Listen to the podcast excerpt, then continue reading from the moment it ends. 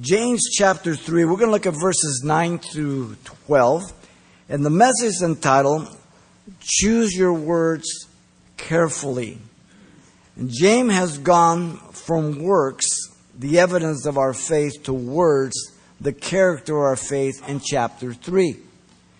James began by cautioning those seeking to be teachers of the Word of God when God had not called them or anointed them to take that task in chapter 3 and verse 1 and 2. He says, Don't do that unless I anoint you and call you. Next, James revealed that the mature believer has the ability to control the tongue in verse 2 of chapter 3, the middle, to verse 5. And then James revealed the potential evil of the tongue, the last half of 5 and verse 6. So, though we're still Christians, we have two natures. And we'll look at that. I wish I could tell you that when I was born again in 73, the old Xavier is gone and has never been back. That's not the case. And last, James reveals the inability to control the tongue without walking by faith in the Spirit due to his depraved character, a nature of evil. And he's talking to Christians, verse 7 and 8. So, I make a choice every day how I live, what I say, what I do, what I look at, what I think. I can go both ways now. As a non believer, I could only go one way. As a believer, I can go two ways. So James continues to deal with the tongue of Christians that are not submitted to the power of the Word and the Holy Spirit in order to control their tongue as mature believers. He's writing to Christians. These are Hebrew Christians. We'll look at that. And so James focuses now in verse 9 and 12 on the inconsistent words of believers evident by three things. Let me read here uh, 9 to 12, um, chapter 3. He says, With it we bless our God and Father, and with it we curse men who have been made in the similitude of God. Out of the same mouth proceeds blessings and cursing, my brethren. These things are not to be so. Does a spring send forth fresh water and bitter from the same opening? Can a fig tree, my brethren, bear olives, or a grapevine bear figs? Thus, no spring yields both salt water and fresh. And so, the inconsistent words of a believer, he lays on them, evident of three things. First, we have the accusation against the words of a believer in verse 9. This is a real scenario. Two, the confrontation about the words of the believer in verse 10. And then notice thirdly in verse 11 and 12, you have the illustration to correct the words of a believer, 11 and 12. This is real life. It's not pie in the sky. It's not denying the reality, but it's a warfare. Let's begin here with the accusation against the words of a believer, verse 9. Notice James declared Christians use their tongue in a positive way speaking well of God. With it, we bless our God and Father. It's great that we can do that now as Christians. But notice he's addressing Hebrew Christians. He's addressing these, the 12 tribes of Israel, verse 1 of chapter 1 has told us that. And they are scattered abroad. He and every Hebrew Christian here, he was writing to, had a rich heritage. All the Old Testament, they had been redeemed from Egypt. They had crossed the Red Sea. They had given the, the law of Sinai and Mount Sinai. They had walked in the wilderness for 40 years, and they had crossed the Jordan in flood season. The water just heaped up. And they were given the promised land. This is probably the first epistle, as you, if you were with us in our in depth study. The first Christians were Jews, Hebrew background. They had all this Old Testament stuff. And he and every Hebrew Christian had accepted Jesus now as their promised Messiah, as Lord and Savior. And so James said they expressed their gratitude to God with words coming from their tongue. This rich heritage just was theirs. All of them owed everything to God, as you and I know that. All had the ability to bless God with their tongue because they had a relationship with God. It says, I will bless the Lord at all times. His praise shall be continued in my mouth. Psalm 34 1. The capacity we have now compared to what we used to have before is night and day. James uses the word bless, as you know, which um, means to praise and celebrate with praise. The basic meaning is to speak well of someone. We get our word eulogy from it, and when you go to a funeral, you eulogize somebody, you speak well of them. This is the word. They spoke highly of God and worshiped Him due to the full revelation of Jesus Christ about the Father, because the Old Testament was progressive. It culminates and it's fulfilled in Jesus Christ. John 1.18 says that Jesus is the one that reveals the Father, no one else does. Jesus said, If you've seen me, you've seen the Father also. I and the Father are one. And James notice expressed their new relationship to God as their Father. He said, We bless our Father, we bless our God and Father. One article in the Greek for both persons. No Hebrew ever addressed God as their Father in the Old Testament. Search it.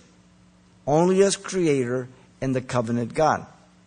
The fatherhood of God, when it's found in the Old Testament, has to do with the father of the nation, never of an individual.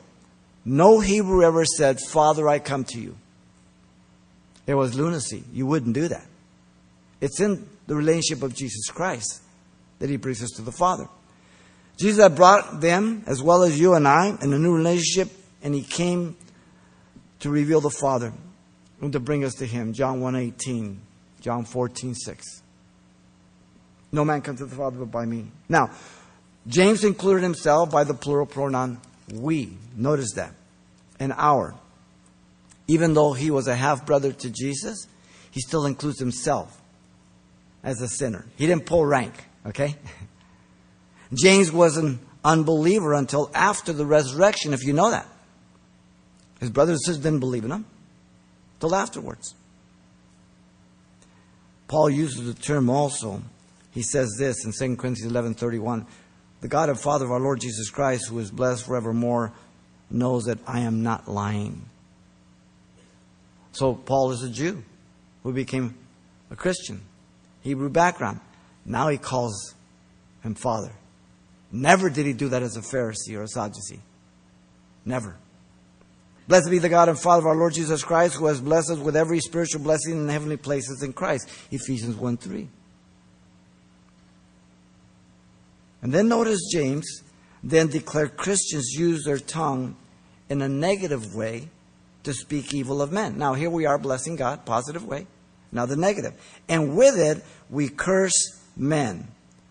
He pointed out the inconsistency of the Christians speaking well of God and at the same time speaking evil of men.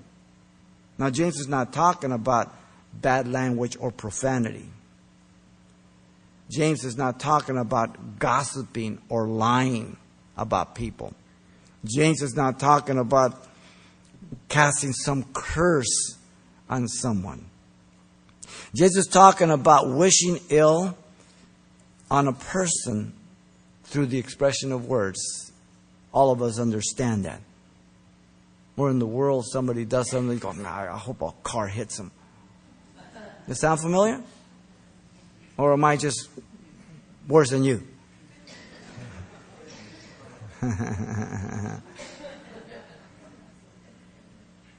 James is talking about wishing ill. The word curse means um, to desire and um, articulate bad things to happen to someone. Uh, this being the problem of the heart, Jeremiah 17 9, deceitful, desperately wicked, the heart, right? That's the sources we're going to see. This is um, communicated with the tongue that is full of deadly poison, James says in 3 8. Now, who's he talking to when he says your tongue is full of deadly poison? Hebrew Christians. Not talking to non believers. There's a real problem that's going on in the church there as they're scattered abroad. These things are going on. This is manifested by words by an, in the Old Testament sense, the imprecatory prayer, petitioning harm and injury to a person. That was allowed in the Old Testament. Listen, Psalm 58 6 says, Break their teeth in their mouth, O God. See, I love that. My flesh loves that. I, I, oh, yeah. But, but we're not to pray like that now as believers. I can't do that as a Christian in the New Testament. Uh, if that was allowable, that's the only prayer I would pray. The accusation is too obvious to miss.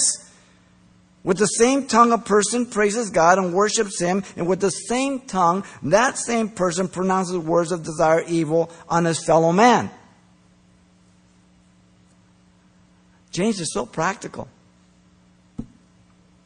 Notice James declared the reason for this accusation at the end of verse 9 who have been made in the similitude of God.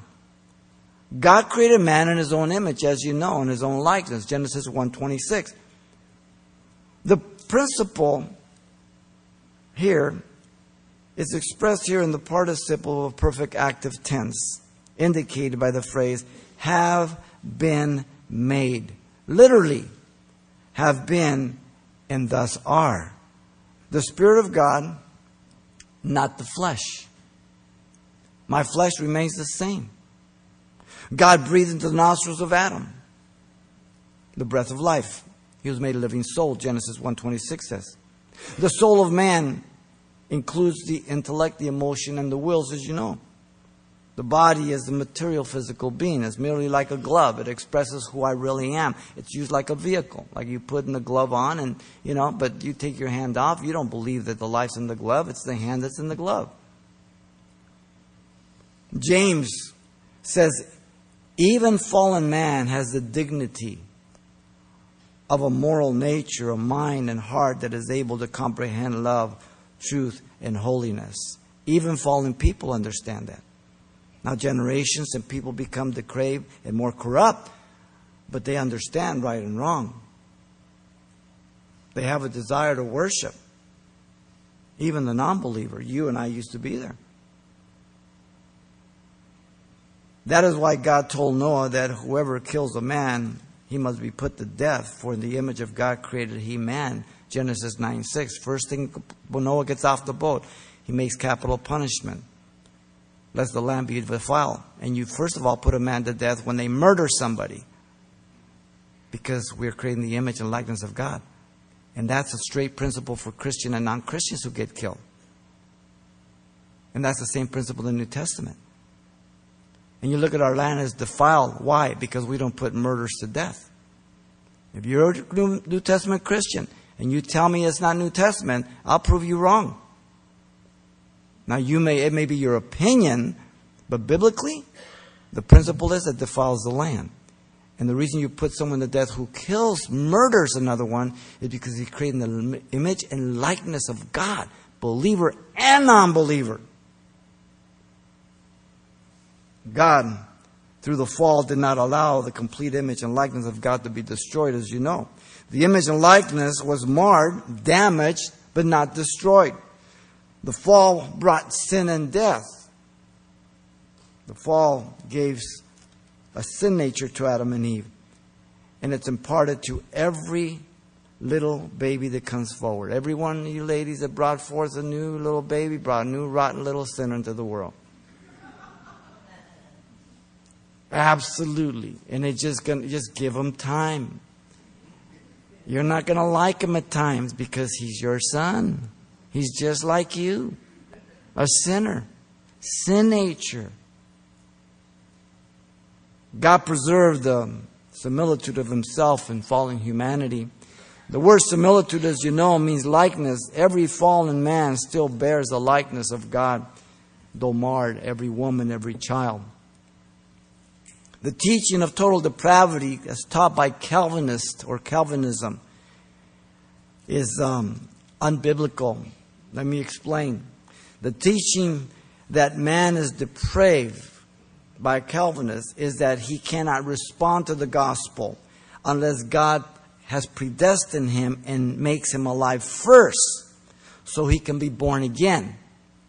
They teach two births and that regeneration comes before faith. Yet the Bible teaches that faith precedes regeneration. Ephesians 2 8 and 9. You are saved by grace through faith, that not of yourself. It's a gift of God. Faith comes first, regeneration comes second. Calvinists teach you're regenerated by God, then you have faith, then you're born again. That's two births, and regeneration precedes faith. Unbiblical. Real simple. You don't have to get real theological. Okay? The context of our text here speaks about all humanity, by the way, not just Christians, though he's talking to Christians. Though they are lost and dead and trapped in sin, they still bear the likeness of God, able to think, reason, worship, and feel moral responsibility as agents of accountability. Whether they believe in God or not doesn't matter. We're all born with a conscience, and we get nervous when we do something wrong when we're young, and we, then we keep callousing our conscience, pretty soon it doesn't bother us. It's like water off a duck's back, right? Romans uh, 1 18 to 32 confirms that God holds everyone responsible to conscience, creation, and history. You're without excuse. And God's wrath falls upon men. That's the non believer in Romans chapter 1, 18 to 32, by the way. It would be like a husband who uh, constantly um, expresses love for his wife to her and to others. And um, he's talking around the phone at the office and he says, Oh, honey, I love you. I'll see you later on. And as soon as he gets off, he sees his new little sweet secretary walk by and say, Hey, listen, you like to go to lunch today? His words would have contradicted just what he expressed over the phone, right? Two different things. Simple. The incompatibility of the words of a believer due to the fact that he has two natures is evident all the time. The old man still wants to influence and um, uh, be subject to sin nature. The new man now wants to override the desires of the sin nature, being subject to the divine nature. So it's a choice. I have the old man, the new man. The believer has one body, but two natures. Wants to, can't manifest both at the same time. You have the potential, but you can't do it and be consistent and not be confusing. If I walk in the flesh, the old nature will reign. The source of my words will be the old man, my sin nature. If I walk in the Spirit, the new divine nature is the source of my words. It's a choice. It's a decision of choice to walk in the flesh or in the Spirit. If it wasn't a choice, then the, the Bible wouldn't command us to do so. Paul says, but you have not so learned Christ, if indeed you have heard him and have been taught by him, as the truth is in Jesus, that you put off concerning the former conduct, the old man, which grows corrupt according to the deceitful lust, and be renewed in the spirit of your mind, that you may put on the new man, which is created according to God in true righteousness and holiness. Ephesians 4 20 and 24. Listen to me. You put off the old man, and you put on the new man. Last night, you took off some dirty clothes. You showered this morning, hopefully.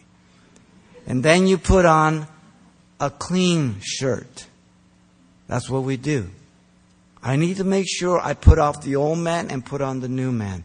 If it happened automatically, I wouldn't have to be commanded as a Christian to do so and to obey. Be careful of the new theology that's coming around. That you, you're, you, don't, you don't have a sin nature. It's just old habits you have, and it's just, you know, patterns you have to break. No, that's sociology. That's psychology. That's not theology. Be careful.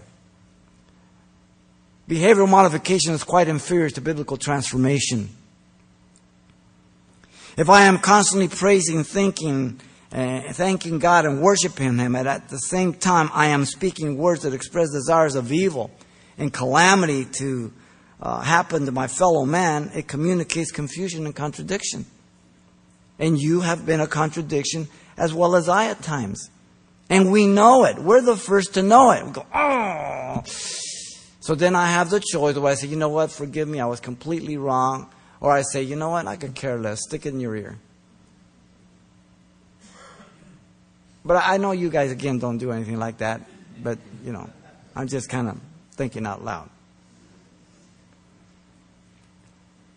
James is not speaking against making moral or ethical judgments in the life of people, first of all. James is not prohibiting confronting believers who are in sin. James is not canceling out the principle of Matthew 18 to confront a brother or sister who has something against you. James is simply saying that the believer has to be and live out the words of Jesus. That's all he's saying. Listen, Jesus says, You have heard this has been said, you shall love your neighbor and hate your enemy. But I say to you, love your enemies, bless those that curse you, do good to those who hate you, and pray for those who despitefully use you and persecute you, that you may be sons of your Father in heaven, for he makes the sun to rise on the evil and the good, and sends rain on the just and the unjust. For if you love those who love you, what reward have you? Do not even the tax collectors do the same?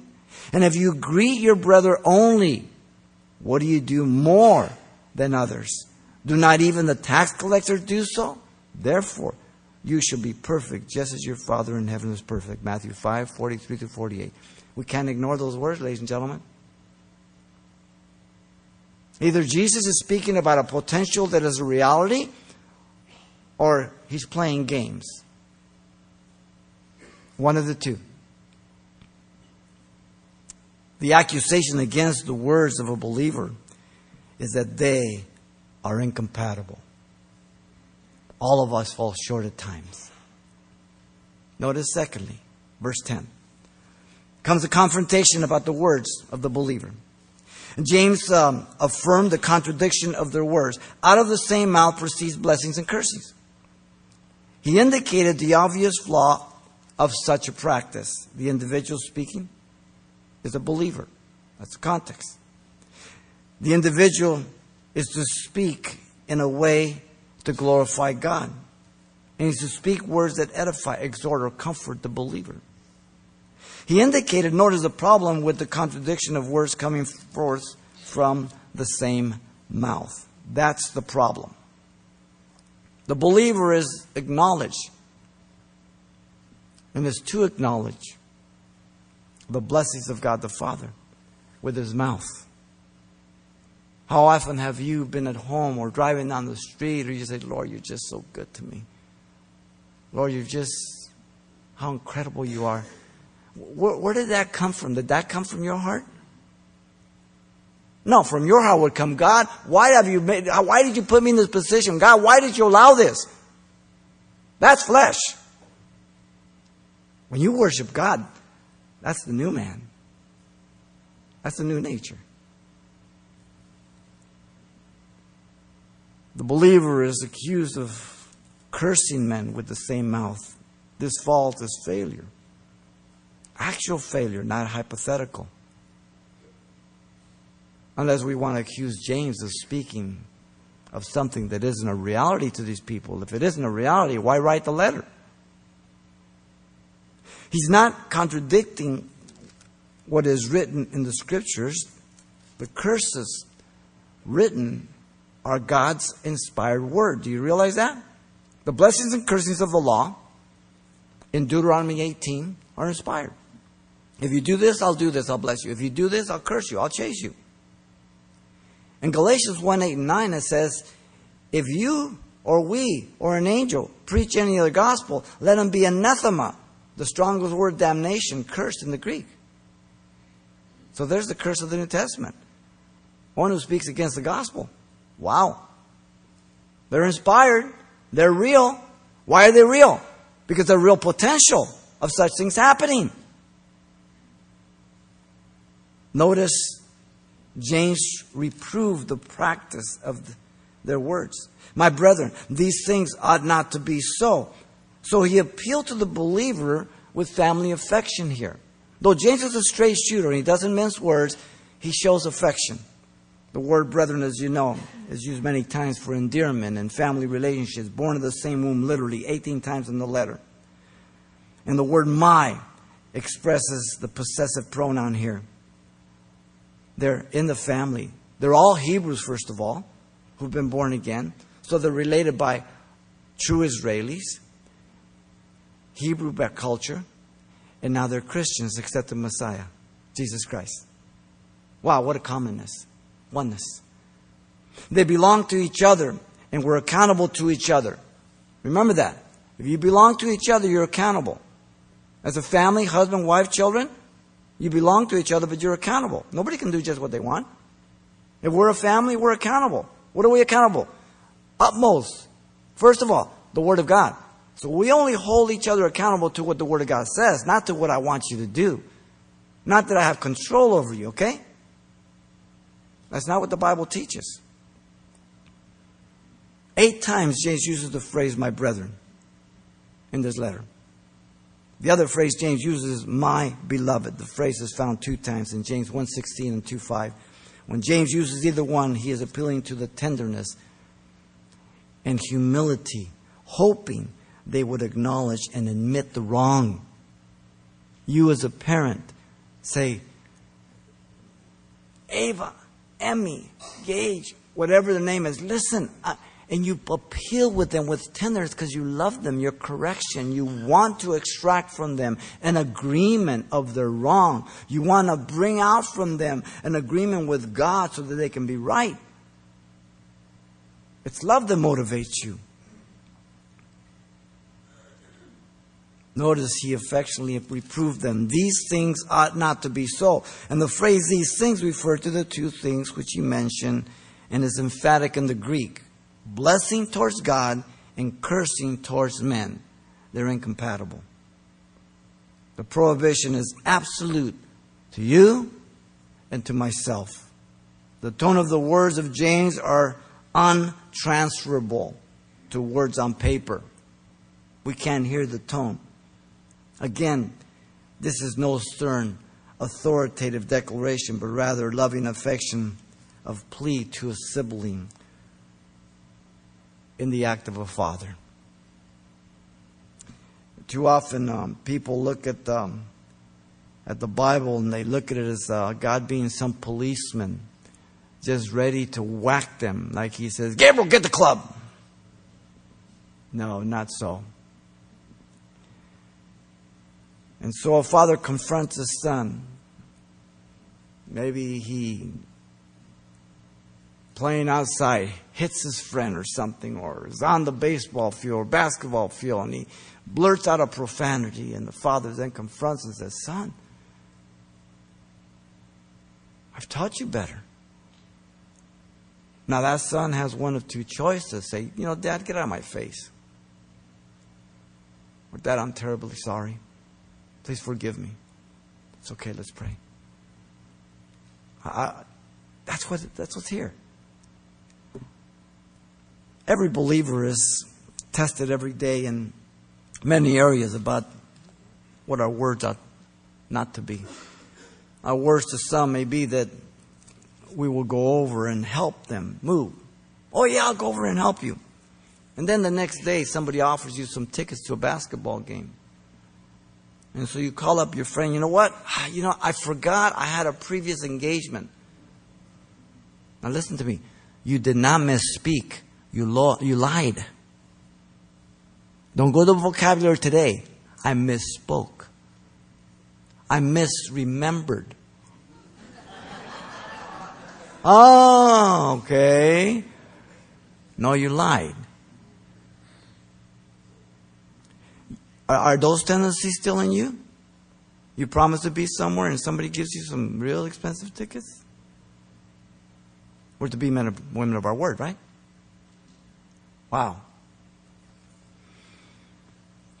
Therefore, putting away lying. Let each one of you speak truth with his neighbor, for we are members of one another. Ephesians 4.25. Now listen, Paul is speaking to Christians. If Christians weren't lying, why would he tell them to stop lying? They were lying. Our words about our love for God might be hard to swallow by a husband or a wife or a child if our words towards them are always unloving, critical, and harsh. Now, we all have different personalities, but we can't cop out to our personality. Or say, well, I'm Italian. Well, that's your problem. Or I'm Mexican. That's your problem, too. You know, we always want to put our culture, and that's just the way. No, no, no. You're a rotten sinner. I don't care who you are. You're not to live in that. There's Mexican sinners, there's, there's Italian sinners, there's German sinners, but you're not to be a sinner. Forget the nationality. It doesn't mean anything. Don't use it as an excuse. It's the old man.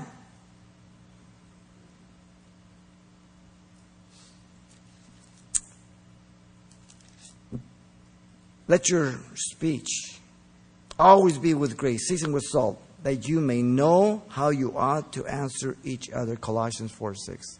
Grace and salt. Grace and love are always together, the Twinkies.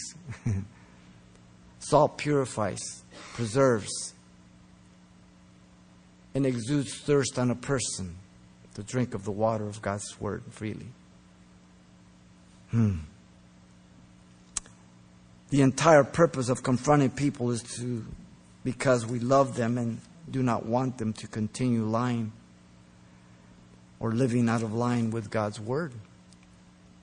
The whole confrontation is because we love people. The whole confrontation because you love me, so you confront me. You'd say, you know, that really wasn't very nice. I say, you know, you're right, man. I'm, I'm terribly sorry. Please forgive me. It's done. Ask God forgiveness. Get right with that. We're done.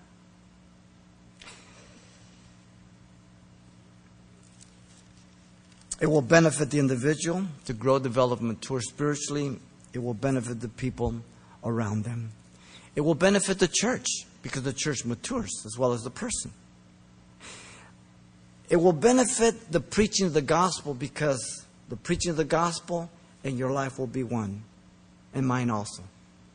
And when we fail and we acknowledge and ask forgiveness, then our life is one with the gospel, right? Because none of us are perfect, right? James 4:11 says, "Do not speak evil of one another, brethren. He who speaks evil of his brother and judges his brother speaks evil of the law and judges the law. But if you judge if you judge the law, you are not a doer of the law, but a judge." none of us are a judge. We don't know the heart. We, we don't know. Not returning evil for evil or reviling for reviling, but on the contrary, blessing, knowing that you were called to this, that you may inherit a blessing. 1 Peter 3 9. Wow. You say, well, that, that's just not reality. Not in the old man. But if we're talking about the new man, that's a reality. And you have the example of the first century Stephen's being stoned. And I'm not talking loaded, I'm talking killed. And he's saying, Father, forgive them. They don't know what they're doing. Don't lay this charge to them. Just like his master up on the cross. Jesus did it on the cross? Well, yeah, but he was God. He says, okay, I got you. Watch Stephen. What do you do with the first century martyrs?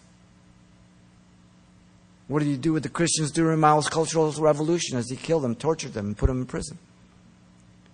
How do you explain the Christians in Iran right now in prison for the cause of Christ? And they flourish. So you can't explain it away.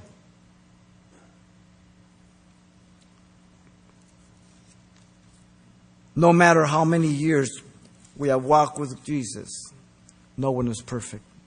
We're all imperfect and flawed. We're all learning until we die and we go home with the Lord. We are all to know, listen carefully, that seniority doesn't count in Jesus Christ. I don't care how many years you walk with Jesus, seniority doesn't count nothing.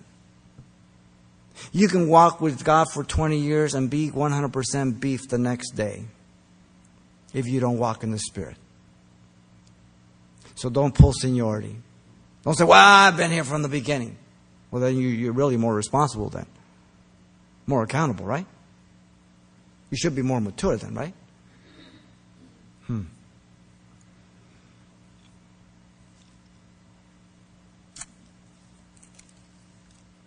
Confrontation about the words of a believer is that they are irreconcilable. James reminds me of geometry. The shortest distance between two points is a straight line. he doesn't mess around, but he's loving. But today, James, they would call him a legalist of most churches, unloving. ungracious, one who teaches law. Far from that. Far from that. Notice thirdly, the illustration to correct the words of the believer in verse 11 and 12. James presented the first illustration to mark the incompatibility of their words. Listen, does a spring send forth fresh water and bitter from the same opening? He presented the question as to the possibility of one's source of water to supply two different qualities of water. The picture is of a natural spring, gushing forth fresh water here. The word spring simply means a fountain. The imagery was familiar to the audience since the land of Israel is very arid, very little rain. In fact, California is much like Israel. It's a desert. There's very little rain. The imagery was familiar with them, and they understood this. A spring is living water, clean. Jesus told that to the woman of Samaria in John 4 12. The well, the cistern, is stagnant water. He says, I will give you waters of, from living well, or living streams, opposed to the well. A stream flows, it's fresh, it's not stagnant. The word fresh, the word is, see if you can see the association, glucose. It means sweet, and it parallels blessings. We get our word glucose, a simple sugar that is important energy source for the living organism. We get our word from it when we take blood tests. Your glucose is high or low. Sugar. The picture is of the same natural spring gushing out bitter water. And the word bitter simply means that which is unpalatable, that which is not agreeable. And the idea is one of piercing, a parallel to cursing men. So you have this parallelism that goes on with James here. Now, notice he illustrates the single source of supply by the phrase same opening. The phrase parallels with out of the same mouth. Same opening, same mouth. The illustration verifies the contradiction of the same person speaking blessings and cursings at the same time. This is an illustration. Now listen carefully. You cannot push an illustration too far because while it is important and legitimate it's impossible for that to happen to a single source of water. It does happen to a believer and with a believer who has two natures. Though a fountain of fresh water will never give bitter waters, you and I, as a believer, can speak right words and wrong words. So you cannot use the illustration to teach doctrine that as a believer it never happens. Are we clear on that? Don't reverse them. It's only an illustration. He uses the illustration to make this point. point and his point. Notice that there should not exist in the life of the believer the blessing of God and the cursing of man who are created in the image of God. The question is rhetorical one. As you know, it has only one possible answer. No. The two are incompatible. James presented his second illustration, notice, to mark the irreconcilability of their words. Can a fig tree, my brethren, bear olives or grapevine bear figs? He chooses the second picture from nature. Horticulture, the art of um, practicing gardening, cultivating, uh, and management. And notice the question again to the believer is brethren. Can a tree, a fig tree, bear olives? God said He created everything after its own likeness, to produce after its own likeness, Genesis 1.11. Nature confirms God's words about creation. Fig trees only and always bear fig tree, figs. And olive trees always and only bear olives, right? So the illustration is consistent. But the real person, you and I, is not. So I have to choose whether I'm going to live in the new creation, the new man, or am I going to yield to the old man? The question, being rhetorical, again demands only one answer no. It is irreconcilable for a fig tree to bear olives. Again, this is an illustration. You cannot push it too far because while it is impossible for that to happen to a fig tree, it does happen with believers who have two natures. Okay? He chooses one last picture from nature. Notice the question is, or a grapevine bear figs? One is a vine, the other is a tree. The question, again, rhetorical, has only one answer no. Three illustrations, three times. If he says only one time would be enough, three times. It is irreconcilable for a vine to bear figs. For the third time, this is an illustration that you cannot push too far because while it is impossible again, and I'm doing this purposely so that you get it, it is possible with man. What man? What woman? The one who's born again. He's talking to Christians. Notice James presented the application of the illustration at the end of 12. Thus, no spring yields both salt water and fresh. He gives his conclusion of a single consistent source in the source to the believer's inconsistency here. No spring, fountain poured out, salt and fresh water. The word again for fresh, glucose, sweet, stands in contrast to the salt appearing only this one time in the New Testament. He takes the consistent principle of producing after his own kind and the inconsistency of producing different kinds to reveal the contradiction of a Christian blessing God and cursing men.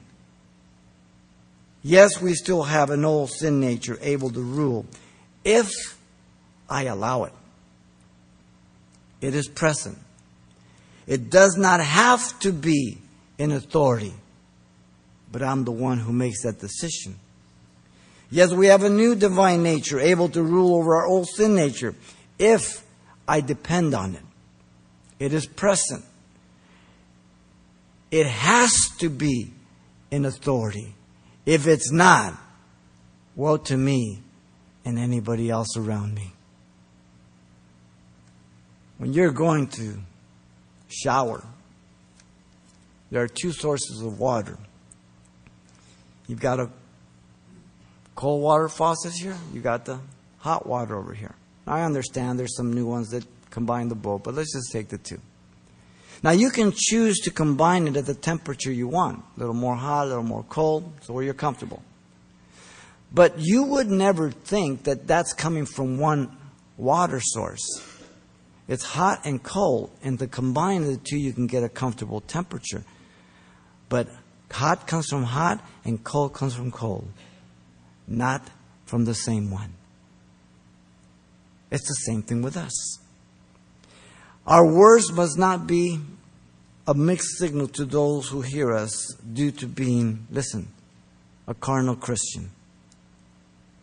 When I'm around my coworkers, my neighbors, my family, let's pick a better one. When I'm around God, the ultimate one. Let the words of my mouth and the meditation of my heart be acceptable in your sight, O Lord, my strength and my redeemer. Psalm 19:14. Now, do you think that the psalmist prayed this because it happened automatically? No, he prayed this because he knows he had the capacity for it not to be so. We must be willing to examine ourselves to correct where we are missing the mark. No one is perfect, as we said. No one knows everything. But no one is unapproachable. No one can say they do not need to grow anymore. Brethren, I do not count myself to apprehend it, but one thing I do, forgetting those things that are behind and reaching forward to the things that are ahead. I press towards the goal for the prize for the upper call of God in Christ Jesus. Therefore, let us, as many as are mature, have this mind. And if in anything you think otherwise, God will reveal even this to you. Nevertheless, to this degree that you have already obtained, let us walk by the same rule, let us be of the same mind. Philippians 3 13 and 16. He's talking to Christians. If you pressed automatically without any conflict, you wouldn't have to be commanded to do so, right? We must always remember what defiles us. Listen to the words of Jesus. Jesus was exposing the hypocrisy of the Pharisees when he said this. When he had called the multitude to himself, he said to them, Hear and understand, not what goes into the mouth defiles a man, but what comes out of the mouth, this defiles a man. Matthew 15, 10 through 11. Where does it come from?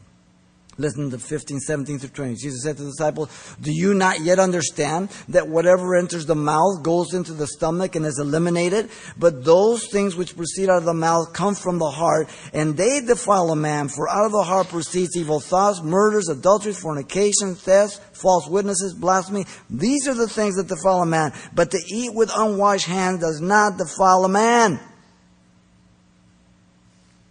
What's with the hands?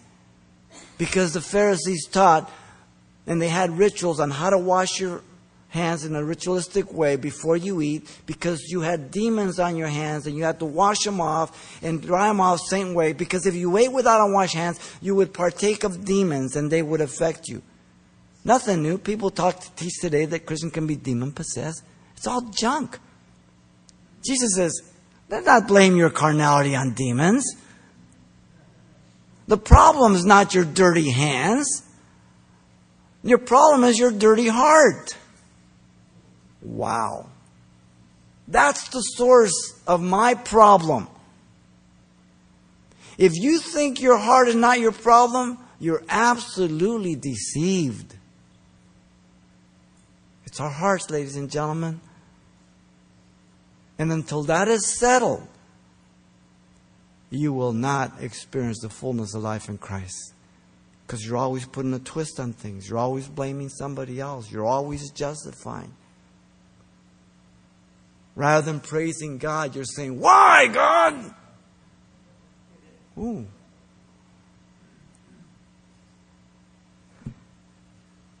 The illustration to correct the words of a believer is incomprehensible. He nails them. Who's he talking to? Christians. Is he talking about a real problem? You better believe it. Here's the old Xavier. He is funky. He is horrible. I just thank God you can't read my thoughts. At times.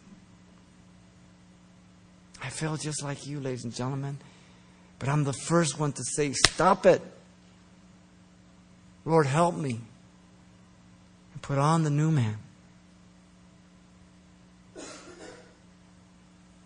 Christianity isn't pie in the sky, ladies and gentlemen. It's warfare on earth, but it's a winnable warfare in the spirit and the enemy wants to draw you out in the flesh, once he can get you in the flesh, he's got you defeated. Don't go to battle in the flesh. You'll come back bloody, if not destroyed. You put on the armor, put on the mind of Christ, and you go to battle and you don't run, you're going to do well. You're going to be okay. Wow. James focused on the inconsistent words of believers evident by these three things. The accusation against the words of a believer is that they are incompatible. The confrontation about the words of a believer is that they are irreconcilable. And the illustration to correct the words of a believer is that they are comprehensible. We can understand it. It's clear. Wow. Can't wait to meet James in heaven. Tell him thank you for his little letter. Lord, thank you for your goodness, your love, your grace. And Lord, we just um, we're humbled before you and before each other, Lord, that you love us so much, that you are so patient with us and so good. Help us to be more like you, Lord, and help us as Calvary Chapel, Pasadena. The Lord, if we are more like you and we are accused of being unloving and legalistic, so be it. But fill us with your grace and your love. And Lord, we may be just like you. As you're praying, if you're here, if you don't know Jesus Christ as your Lord and Savior, then God has brought you to be saved, to repent of your sins. If your heart's open to what has been said, then the Holy Spirit is here to show you your need of Christ and your lostness that your sin separates you from God. And also that Jesus Christ is the Son of God who died in your place and rose from the dead. And by those two things, He paid the price for your sin. And this is what God communicates to you that He loves you so much that He sent His Son to die for you, and that He made Him be sin for you who knew no sin, that you might be made the righteousness of God in Him. And if you believe God's revelation, then you can call upon Him and have your sins forgiven and be saved. Wow. What can make me white as snow and forgiven all my sins? Nothing but the blood of Jesus. Nothing but the blood of Jesus. If you believe that, you can call upon Him right now. And He's going to save you, whether you're in the balcony floor or maybe you're over the internet. It's called repentance, agreeing with God that you're a sinner, that sin separates you, His wrath upon you. And He wants you to repent by His grace. And He will forgive you and make you a son or daughter by grace through faith. This is your prayer if you want to be born again. Father, I come to you in Jesus' name. I ask you to forgive me, Lord, for all my sins. Give me a brand new heart. Fill me with your spirit. I accept you as my Lord and Savior. In Jesus' name I pray. Amen.